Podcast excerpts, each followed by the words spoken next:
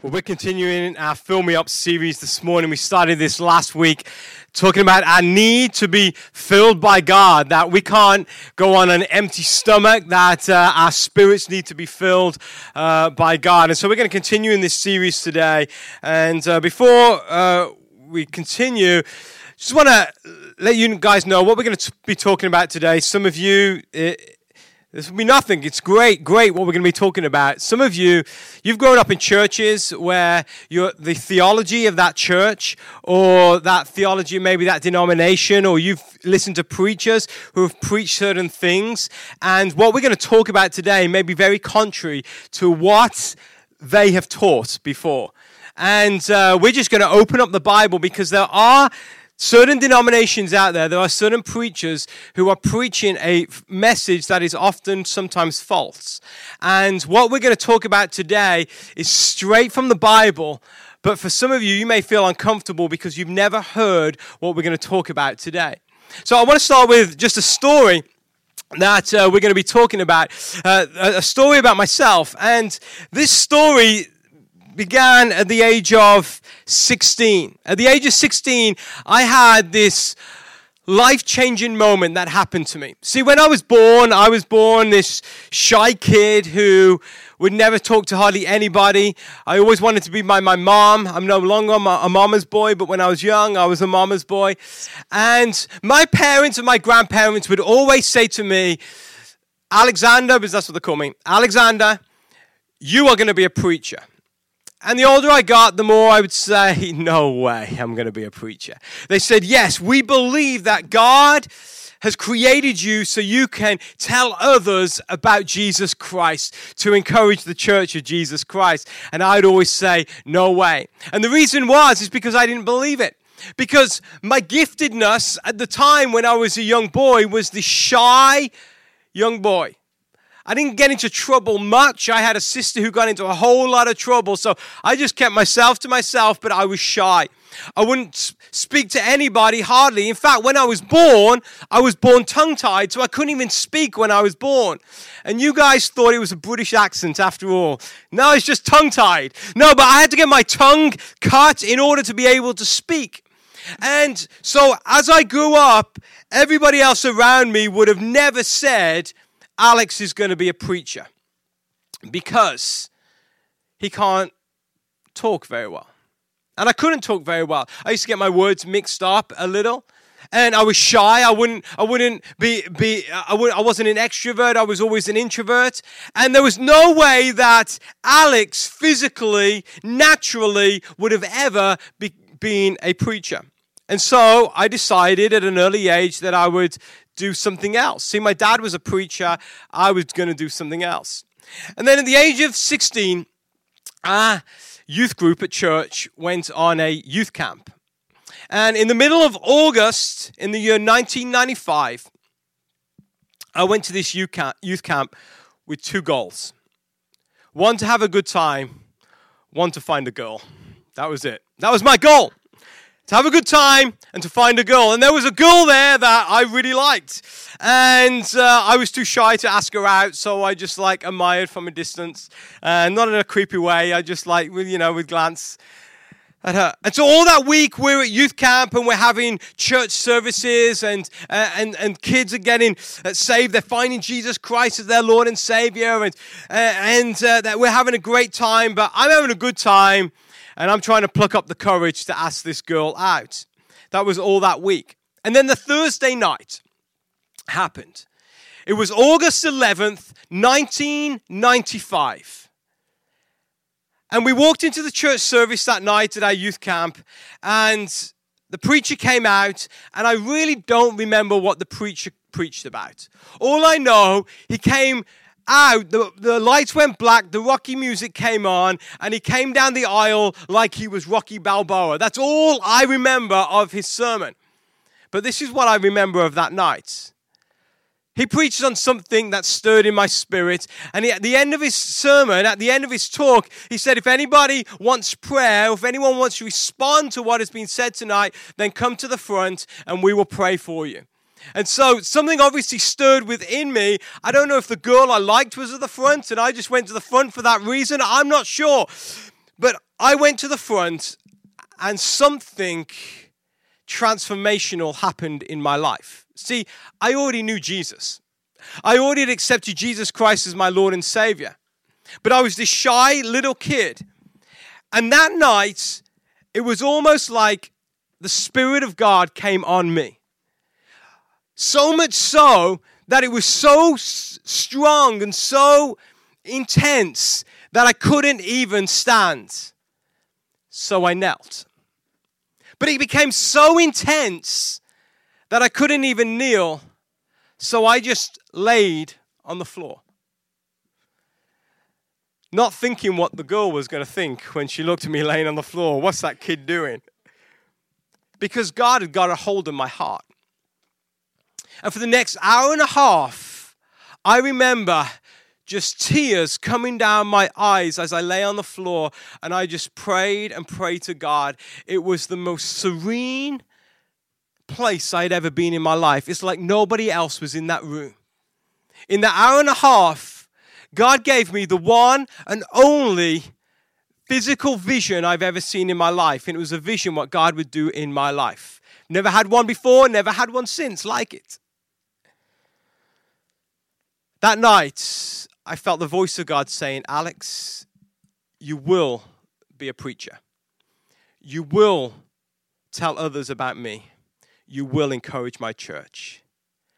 And that night, I got up and I said, God, I will do whatever you want.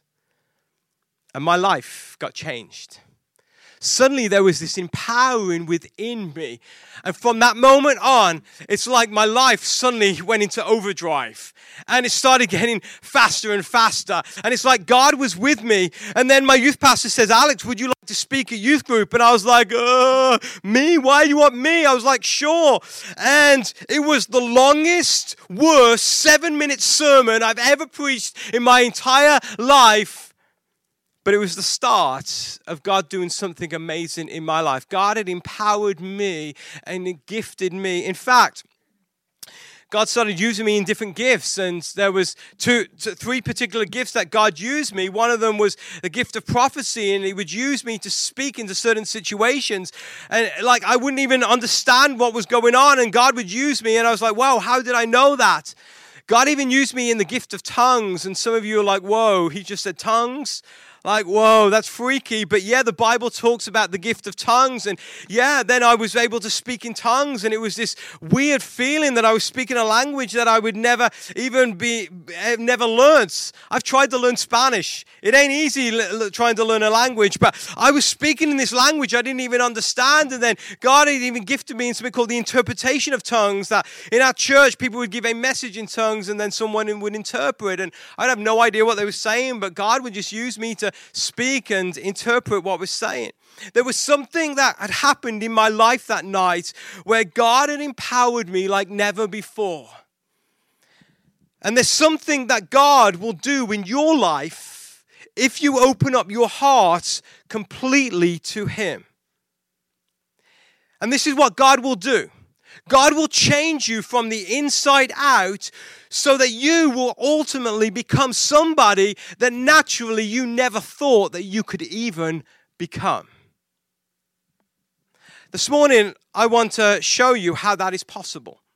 And I want to use the example of the life of a man called Peter and how Peter's life shows us the importance of opening up our hearts to Him and not only receiving the grace of Jesus Christ and the salvation of Jesus Christ, but also to open up our hearts to Him so that we are empowered by the Holy Spirit. This is a toolbox. It's not mine, it's the church's, but I've got one that's almost identical. Many of you have got one of these in your home, a toolbox. Some of you, you wouldn't even know how to open it. Some of you open it and use it, but you really don't know what you're doing. And then some of you are experts on it. But in this drill, in this uh, uh, toolbox this morning, there are a few different pieces that I have in here this morning. And the first one I want to show you, where did it go? Somebody took it. Here it is. See, that's what happens with my toolbox. Hardly ever open it. I'm like, where is that stuff? I knew I left it in there. There is this. It's a small little metal thing. Anyone know what this is, if you can see it? It's a drill bit. It's a small little bitty drill bit. It's not the smallest drill bit I've got in my toolbox, but it's a small little drill bit. Now, we all know what the purpose of this drill bit is. The purpose of this drill bit is to what? Drill. And what does it, what does it drill? Holes, right? Simple. It drills holes. This isn't brain science, you know. This isn't like advanced physics. Drill a hole, people. Drill a hole. But yet, this drill bit can feel so insignificant if it's just in the toolbox with all the other tools. It hardly ever gets picked up, it hardly ever gets used, and by itself, it looks nothing. If you were going to go into Home Depot and you saw this, or you saw this, which one are you going to choose if you want to drill a big hole? You're going to drill this one. Because this little drill bit is very insignificant. And many of you in your life, especially your Christian life, you feel like this little drill bit. Because you're just stuck in the toolbox with other, all the other tools. Now, I'm not calling you a tool this morning, so don't worry. But you feel like you're just in the toolbox with all the other tools, and you're as insignificant as everyone else, and you think, wow, I wish I could be a hammer. Everybody wants to be a hammer. I wish I could be a saw, then I could be really useful and saw for Jesus. I wish I could be a screwdriver at least a Phillips head one at that, a flat head if I need to be. But let me be something else, but a tiny little drill bits. And that is how so many people feel in their lives insignificant. They've got hardly any purpose in life. And they're thinking, I'm never going to be used by God. And this was the life of Peter. See, Peter was a local fisherman working his business. He had a steady business. He went out onto the Sea of Galilee and he caught fish. And while he was busy catching fish and earning a living, in truth, he was like this little unused drill bit. He had no real significance in life. Yeah, you say, Peter, what's your purpose in life? To catch fish, to sell it so other people can eat. But really, is that really life changing? Is that really significant? No one thought that Peter would ever be a world changer. And we hear about the story of Peter in Luke chapter 5, beginning at verse 1, and this is what it says. One day, as Jesus was preaching on the shore of the Sea of Galilee, great crowds pressed in on him to listen to the word of God. He noticed two empty boats at the water's edge, for fishermen had left them and were washing their nets. Stepping into one of the boats, Jesus asked Simon, its owner, to push it out into the water. So he sat in the boat and he taught the crowds from there. When Jesus had finished speaking, he said to Simon, Now go where it is deeper and let down your nets to catch some fish. Master, Simon replied, We worked hard all night and didn't catch a thing. But if you say so, I'll let down the nets again. And this time their nets were so full of fish, they began to tear. A shout for help brought their partners in the other boat. And soon both boats were filled with fish and on the verge of sinking. When Simon Peter realized what had happened, he fell to his knees before Jesus and said, Oh Lord, please leave me. I'm too much of a sinner to be around you. For he was awestruck by the number of fish they had caught. As they were with, as were the others with him, his partners James and John, the sons of Zebedee, were also amazed. Jesus then replied to Simon Peter, Don't be afraid. From now on, you'll be fishing for people. And as soon as they landed, they left everything and followed Jesus. Peter, this little insignificant drill bit. Jesus came along and showed him what could happen when Jesus comes. And did you notice what Peter's reply was? Jesus, leave me. I'm too much of a sinner to be around you. I'm too insignificant to be around you. I'm not gifted enough to be around you. Peter had the attitude, I'm not good enough to be with Jesus. And many of you, you've come to accept Jesus Christ as your Lord and Savior, but you still have that attitude like a little drill bit I'm not good enough by myself to do what God wants me to do. So I might as well not even bother. I might as well not even try because I am not gifted enough. I'm not talented enough. I'm not powerful enough. I'm not influential enough. I'm not eloquent enough to do what God wants me to do. But I love what Jesus said to Simon Peter in reply when Simon says, Leave me, I'm too much of a sinner. Jesus says, Don't be afraid. Don't be afraid because you feel insignificant, because I'm going to make you significant. He says this From now on, you will be fishing for people. Jesus spoke into Peter's life. At this moment, he called Peter and said, Peter, no longer will you be known as a fisherman, you will be known as a fisher for men a fisher for people. You will fish people and you will gather in people for me and my kingdom. And this is what our world does. Our world looks at the small, lifeless drill bits of this world and rejects them for the bigger, more accomplished drill bits. We even do this in the church world. We reject the small because we want something that's big, something that looks great. And that's what happens. But this is what Jesus does. Jesus never looks at what you can do, he only looks at what he can do through you. This drill bit cannot do anything by itself. But we will see later how powerful this drill bit can be. Because Jesus never looks at what you can do, he always looks at what he can do through you. That day, Peter's life changed forever. He met Jesus. The Bible says that they left their nets, they left their boats, and they followed Jesus. And suddenly, life had so much more purpose. Suddenly they had some significance. Suddenly someone had taken a chance on them. Their eyes were opened. They now were walking with the Savior, with the Messiah, with the God incarnate, the one who came from heaven to earth. They realized God was real and Jesus was the real deal. Can you remember that day when Jesus became real to you? Can you remember that day? Some of you here this morning, maybe Jesus has never become real to you. And you haven't yet got to that place where Jesus is real to you. There will be a day when Jesus becomes real to you, I promise you. And that day will come. You will be amazed. You will be in awe because your life will change.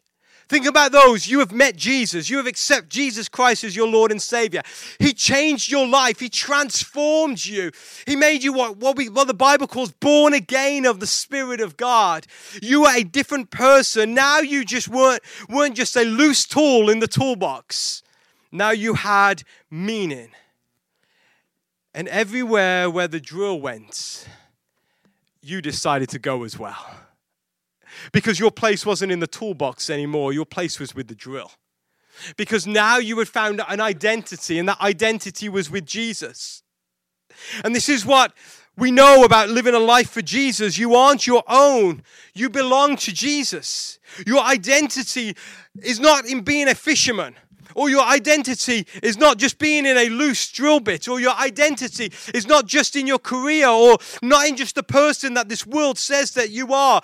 But your identity is in Jesus. And everywhere you go, if you follow Jesus, Jesus is with you. Where you go, the drill goes. And you find some purpose in life. And suddenly, you start to attach yourself to the drill. And as you ta- attach yourself to the drill, you start to feel not like an insignificant drill piece anymore. Now you look like a real tool, a good tool. Now you look at the hammer and you say, You can hammer all you want. I'm a drill. Now you look at the screwdriver, the Phillips head screwdriver, and you say, I don't care who you are. I got Jesus. I'm the drill. Now you, you, you look at the saw and you can say, You can cut wood all you want. I don't care because I have Jesus. My life is changed. I'm no longer this just this pointless drill bit. Now I have purpose in life. And this is the story of Peter's life. His life was changed. He had new meaning. He had become a disciple of Jesus. However, and this may be a shock to some of you this morning. Just because you have Jesus, just because you are a disciple of Jesus, does not make you a world changer.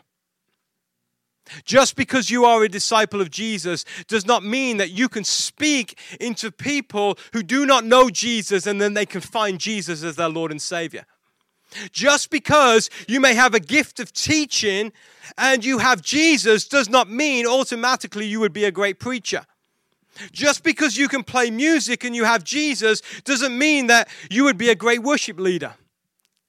It doesn't mean that. Just because you have a heart for, the, for, for, for people who are down and out and you have Jesus does not mean that you would be great at outreach. Or just because you love kids and you have Jesus does not mean that you are a rock star at kids' ministry.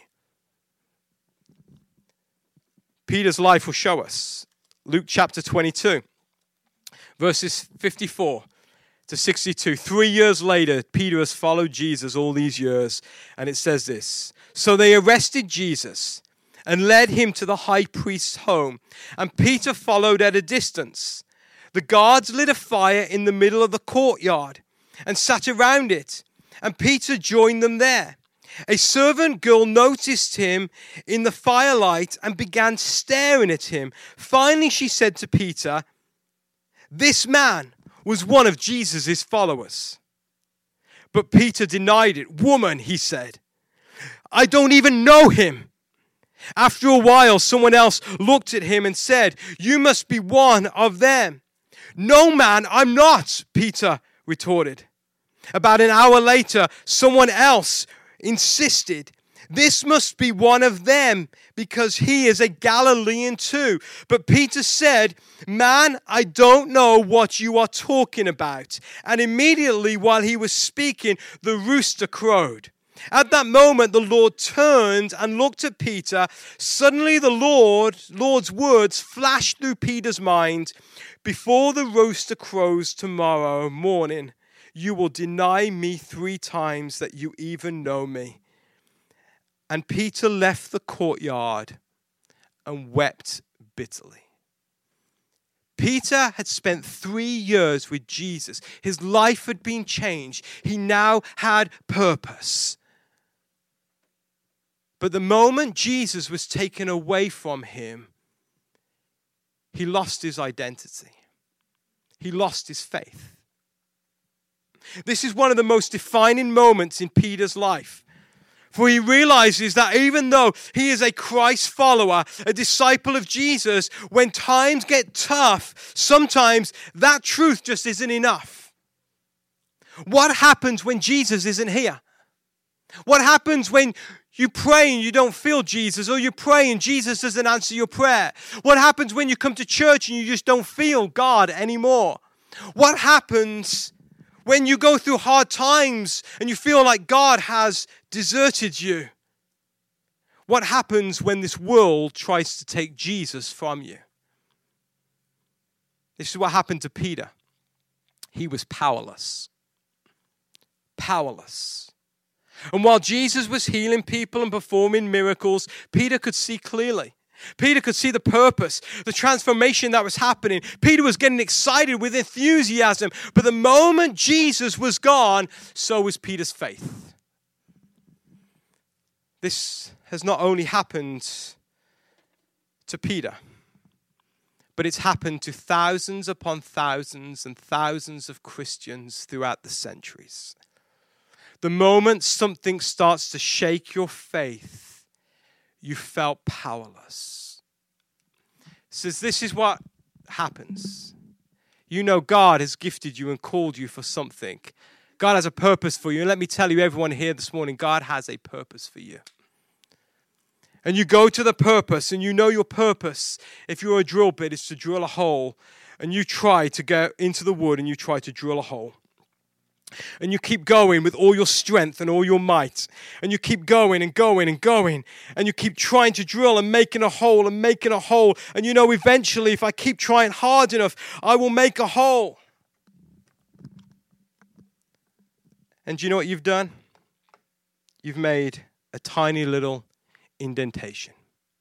So, this is what we do in life. Well, I can't do it myself. So, I'm going to get someone who's talented, somebody who maybe is more powerful or more influential, someone who has more experience or education, and I'm going to get them to do it. And so they come and they try and they try and they try and they try and they try and they try, and you make a little dent.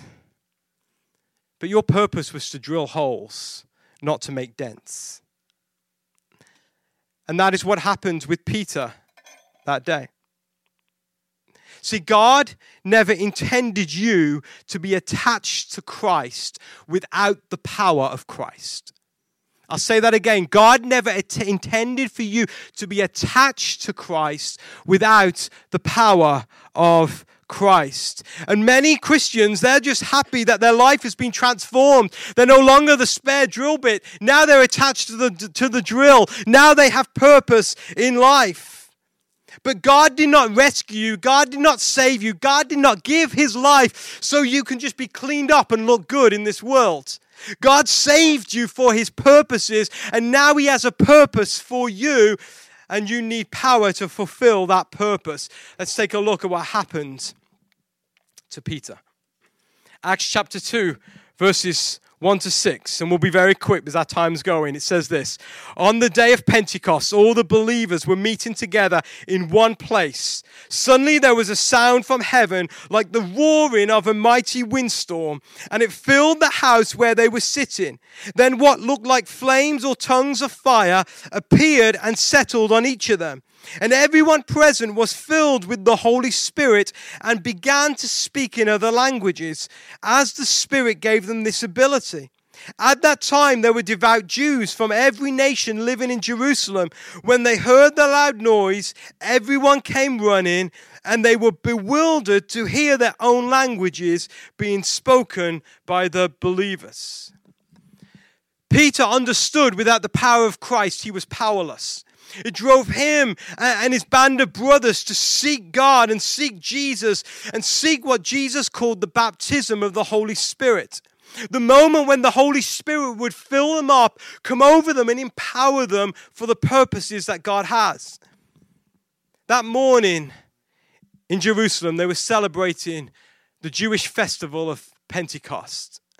But something more life changing and incredible was happening in an upper room where Peter and his church friends were being filled and charged by the power of the Holy Spirit. This is what God was doing. He was giving them power. Now they have power. And that is what God does when the Holy Spirit comes and baptizes you. It's not a freaky, weird thing. All it is is God is coming, He's attaching Himself to you, and He's giving you His power. What was dormant faith was now being given life. God had charged them up, and He was shocking the church. There was work to do, and they were going to need power to fulfill it. What God did, God baptized them with the Holy Spirit. And then what happened on the inside started to overflow in the physical. They started to speak in other tongues. And, and then they went from the upper room out into the streets and people started to hear. And then listen what happened after they got empowered. We're going to fast forward to Acts 2.14. Then Peter stepped forward with the 11 other disciples and shouted to the crowd Listen carefully, all of you, fellow Jews and residents of Jerusalem. Make no mistake about this. And then Peter started to preach and started to tell them about what Jesus had done. And we'll fast forward to verse 37. It says this Peter's words pierced their hearts. And they said to him and to the other apostles, Brother, brothers, what should we do? Peter replied, You must repent of your sins and turn to God and be baptized in the name of Jesus for the forgiveness of your sins. Then you will receive the gift of the Holy Spirit. This promise is to you, to your children, and to those far away, all who have been called by the Lord our God. Then Peter continued preaching for a long time, strongly urging all his listeners save yourselves from this crooked generation. Those who believed what Peter said were baptized and added to the church that day about 3,000 in all. There was Peter when Jesus was arrested. He felt lifeless, he felt powerless. But suddenly, God had given him power. Remember what Jesus spoke to him when he was in the boat? Jesus says, Peter, from now on, you will be a fisher of men. Peter would have never been able to preach like he did. Peter, Peter would have never been able to, to, to bring people into the kingdom of God and live out the purpose of God for his life without the power to do it. And the filling of the Holy Spirit, the, what we call the baptism of the Holy Spirit, is that power. Were there better preachers in Israel that day than Peter? Yes. Were there people who were more equipped to tell people about Jesus in Peter that in Jerusalem that day than Peter? Probably. Were there more educated people? Were there more eloquent people? Were there more talented people in Jerusalem that day than Peter? And the answer is yes. He was a humble fisherman. He had no right preaching the gospel of Jesus Christ, but yet that day in Jerusalem, there was no one more powerful or empowered than Peter. Remember, Jesus never looks at what you can do, He always looks at what He can do in and through you. A shy 16 year old should have never been anywhere near a microphone and a platform. But through the Holy Spirit, God made it happen. A rough fisherman should have been eh, nowhere near teaching the scriptures of God. But that's what the Holy Spirit can do. See, Peter, for the past three years, had been trying in his own power. The disciples had been trying in their own power. And they realized they were powerless. But suddenly, they realized there was a purpose in life, and that was to drill holes and the Holy Spirit came upon them, and suddenly they were easy, able to drill holes just like that. It was easy for them. Why? Because the power of God was with them. Peter's story did not stop there. Peter was able to even perform miracles just as Jesus performed miracles. For the power of Jesus was with him. The power of God was with Peter, so much so that he helped heal a crippled man who had never walked so he could walk. The power of God within Peter transferred to a lady who was called Tabitha who had died and he raised her to life. The power of God was with Peter so that new believers who came to Jesus, he laid their hands on them and they received the power of the Holy Spirit as well. The power of Jesus was with Peter that he was able to proclaim the gospel of Jesus Christ. When the authorities came to arrest him, he didn't feel powerless. Now he felt powerful. And he continued preaching. And then when they arrested him and they put him to prison, the power of God was with him so much that the prison doors opened and he was able to walk out of prison. The power of God was with Peter so much. Being a Jew, he was able to go to some influential Gentiles, people who weren't Jews, and tell them about Jesus, and they were able to help change the world. This average man, this average uneducated fisherman from Galilee, was now changing the world because he had opened his heart to Jesus, he had prayed for the Holy Spirit, and he had allowed the power of God to change him and use him. And this is why, as a church, Generation Church, we need to be filled with the Holy Spirit because without the Holy Spirit, we are powerless. And so on February 9th, Friday, February 9th, we're having a night of worship and prayer. And one of the things that we're going to do through that night is we're going to ask God for the baptism of the Holy Spirit. And over the next couple of weeks, we're going to describe what happens when you get the baptism of the Holy Spirit. And then on that night, on that prayer and worship night, I'm going to quickly explain biblically how to receive the baptism of the Holy Spirit. And so if you have never been baptized by the Holy Spirit, then I encourage you, make sure you come that night because we are believing that God is going to baptize you with the Holy Spirit. God is going to empower you with the Holy Spirit. If you have been baptized with the Holy Spirit, then that night we're going to pray that God is going to refresh and refill you that night and empower you once again. Maybe your batteries have died. We're going to charge you up that night with the Holy Spirit. That's one of the things that we are going to do. I've been on a season of prayer and fasting since the beginning of the year, and God very has very real spoken to me. And this is what I believe God is saying. For many years, we've prayed, God, give us more leaders. Give us more leaders. Give us people who will lead in areas, who will lead us forward. And God very clearly spoke to me. And He said, This, Alex, you don't need more leaders. You need the church to be baptized with the Holy Spirit. And I stand up here just in obedience to God right now. I know for some of you, your theology is just all over the place right now because you're like, wow, I've grown up not believing in this stuff. But this is biblical, this is true. You may feel like the skinniest, smallest drill bit in the toolbox. But when you attach yourself to Jesus, open your heart to Him and let Him empower you, there's no stopping you. I'm going to ask you to bow your heads in prayer this morning and I know we've run over and our time's gone. But I'm going to quickly pray for you this morning. And I want you to make sure you come back next week, and then the week after, and the week after, and then be here on February 9th. Because it's important as a church that we know what being filled and baptized with the Holy Spirit is, why God does this and why God gives this to us. And it's important that you are filled with His Holy Spirit. So, in this moment, I'm just going to quickly pray and then we're going to end our service.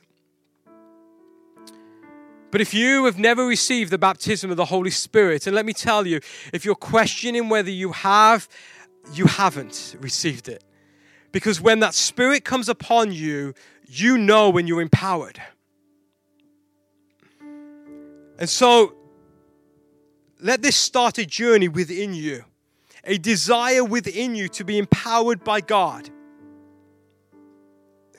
The baptism of the Holy Spirit is very different to the Holy Spirit that comes and does a work within you when you are saved. It's a separate experience, it's a, separate empowering. And so, as I pray today and we close out this service, open your hearts to Him and say, God, empower me like you did Peter and the disciples to be all that you've called me to do. So, Father God, we thank you.